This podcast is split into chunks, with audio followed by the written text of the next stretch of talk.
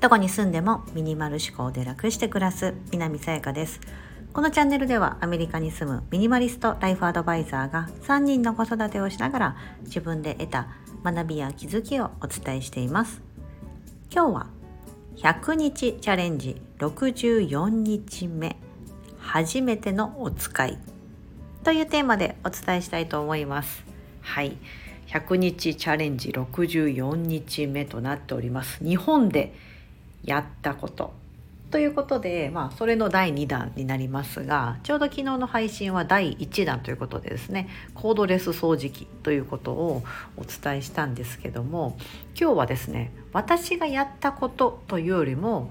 私の子供がはいやったことですね私の子供がチャレンジしたことになります。はいまあ、それをやったことでミニマリスト100日チャレンジと何が関係するのかと言いますと先に結論を言うと子供を心配する気持ちというかまあその子離れですよね。まあ、そういったことを一つチャレンジしたのかなっていうことで、まあ、100日チャレンジの中に入れてみました。まあ、何をやったかと言いますとあの日本に住んでいるとですねもう小学校下手したら幼稚園ぐらいからですね、まあ、自分子供だけでバスに乗ったりとか子供だけでちょっとお使いに行ってみたりとか外の公園に遊びに行ったりとかって当たり前の状況だと思うんですけどもあの私みたいな感じでこう海外にですね私だけじゃなくてですが、まあ、海外に住んでるとその日本でいうその常識がですね全然非常識になってしまうんですよね。子供だけで外で遊ばせるなんてなんて危険なというような見解になってしまうんですよ。なぜならそれぐらい治安が良くないからですね。うんまあ、子供子供だけでいてると、まあ、誘拐だったりとか危ない事件に巻き込まれたりとか、まあ、そういったことがありえる、うん、のでそういったことはまあご法度なんですよね。やってはいけない、うん、ある、まあ、法律で決められてたりとかしますしそこまで厳しく取り締まられてなかったとしても、まあ、みんなこう暗黙の了解というかそういうことをまあさせないしもししているのを見てしまうしているのが分かったりすると、まあ、注意されたりとかですね。子供がこうあ危ないからちょっとこっちにおいでみたいな感じで、うん。ね、っていう風になるんですよ。なのでですね私の、まあ、3人子供がいてですね一番下の子は3歳なのでまだそういう年齢ではないですけども、えー、一番上のお姉ちゃんはもうすぐ12歳になる年齢ですし、えー、2番目の息子お兄ちゃんはですねもう9歳なんですね。なんですけども12歳と9歳といえばですねもう日本だとみんな子供だけでブイブイ公園に行き勝手に塾に行き、ね、というような、まあ、学校以外の、ね、ことをやってると思うんですがそういうことをあまりさせてあげれてなかったんですね今まで。なので今回日本に帰国したタイミングにはあのちょっとやらせたいなと思いちょうどあの2番目のそのお兄ちゃん9歳のですねお兄ちゃんがあの実家の私の実家にいる時にですね、まあ、一人で行くのはちょっとそのまああの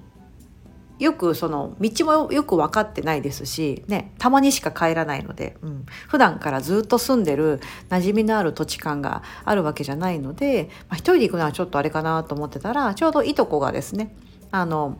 その息子のいとこにあたる女の子がいて同い年ぐらいなんですよ。なのでその仲良くしてるのであちょうど2人で行ってきてみたいな形でコンビニ近所のあの実家からすぐ近所のコンビニですねちょっとお使いをお願いしたんですね。はい。あコンビニじゃないドラッグストアだったかな。失礼しました。ドラッグストアかな。そう。にお願いしてお金を持たせてでこれでちゃんと払ってで帰りレシートとお釣りもらってきてねと、うん、で買うものはこれとこれで、まあ、あとは好きなの買っていいよみたいな形で言ってもらいました。はい。でなんか本人もですねあのやったことがないので、まあ、1人だとちょっと不安だけどあねあのいとこが君が一緒なら大丈夫かもみたいな感じで お兄ちゃんもですね、まあ、意気揚々と言ってくれまして。でねよくあるあの某あのテレビ番組ありますよね。あれと同じようにしてこう後ろから携帯持って撮影しながらついていこうかなと思ったんですけど、まあ、ちょっとそれをぐっとこらえてですねそれをしてしまうとねやっぱりバレちゃったりとかするかなと思って、まあ、それはできなかったんですけどもまあ行ってもらいました。初めてのお使いを。で15分ぐらいしてからかな、うん、あのちゃんと帰ってきてくれてあよかったと思って帰ってきてくれてこれ買ってきたよみたいな感じで。で自信満々にこうレシートとお釣りを戻してくれてであの自分たちで買ってきたおやつを食べたりとかしてあまあなんか良かったなと。一つなんかいい経験をさせてあげれたかなと思ってますしまあであのいとこと一緒でしたし一人で行ったわけではないので、うん、あれでしたけどまあなんかなかなかそういうふうにして本当に子供だけで外に出るっていうことがですねないんですできないんですよね。できないからこそまあ本人としてもあの分かってるんですよね。ちゃんとそういうのそういうのも説明してるんで、うん、日本ではこれできるんだけどあのアメリカに帰ってできないよみたいな感じでは今言ってたりするのでそう。まあなんか私もこうちょっとこうそういうですね、まあ、不安というか心配する気持ちというのを、まあ、ちょっと手放せたかなっていうの思いますし、うん。ね普段からそういうのができる環境だったらいいのになっていうのは思うんですけど、まあ、何でも一長一短だと思うんですよ。こういうことをよくあのインスタグラムの方でねあの言うと逆に日本に住んでいる、まあ、小さな子供を持つお母さんからは日本でもやっぱりそんな完全に安全なわけじゃないからね、ちょっとなんかそういうふうに規制が厳しくなったらいいなって実は思ってますっていう声もあったりとか、ね、やっぱりその危ない事件に巻き込まれたりとか、ね、絶対誘拐がない方そんなことないじゃないですか。やっぱ聞くじゃないですか毎年のように。うん。ね、ただその件数が明らかに海外に比べれば少ないというか、うん、ただそれだけであって起きないわけではないと思うのでね。